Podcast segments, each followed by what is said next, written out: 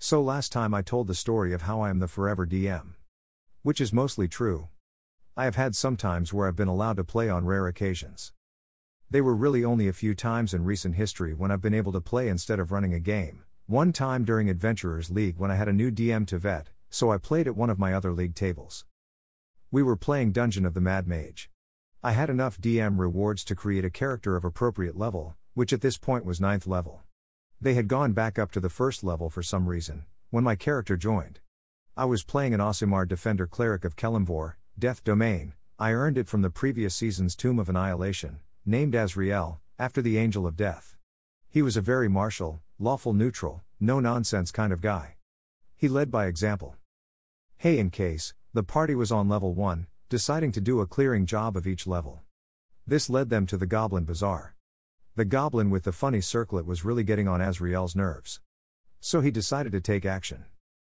He simply walked up to this goblin in disguise, and took off his circlet.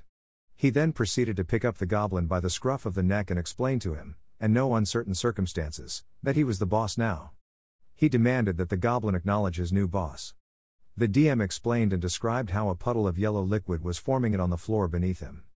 I smiled. I asked him where his treasure lay. He pointed me to his back room. Going back there, he smiled seeing his four bugbear bodyguards. Azrael called them together, almost conspiratoriously, asking to speak with them. I asked the DM how they were approaching, spread out or all together. He said they approached together looking as if they thought their strength in numbers was an advantage. The rest of the party waited outside, mind you. When they got close enough, I told the DM, I cast Flame Strike. He looked at me, with eyes wide open.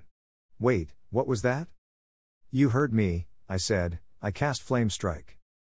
He describes a heavenly column of flames engulfing all of the bugbears as I roll out my dice, tallying up over 35 points of damage. Those bugbears were absolutely toast. Literally. I brought the sniveling goblin up to face me, again by the scruff of his neck. Who's in charge? Azrael asked the goblin. You are, sir. You are definitely in charge. I can't remember much of what happened after that, but everyone did seem to be having a good time, and I really enjoyed getting to play my clarity, even if it was the only and last time I got to play in.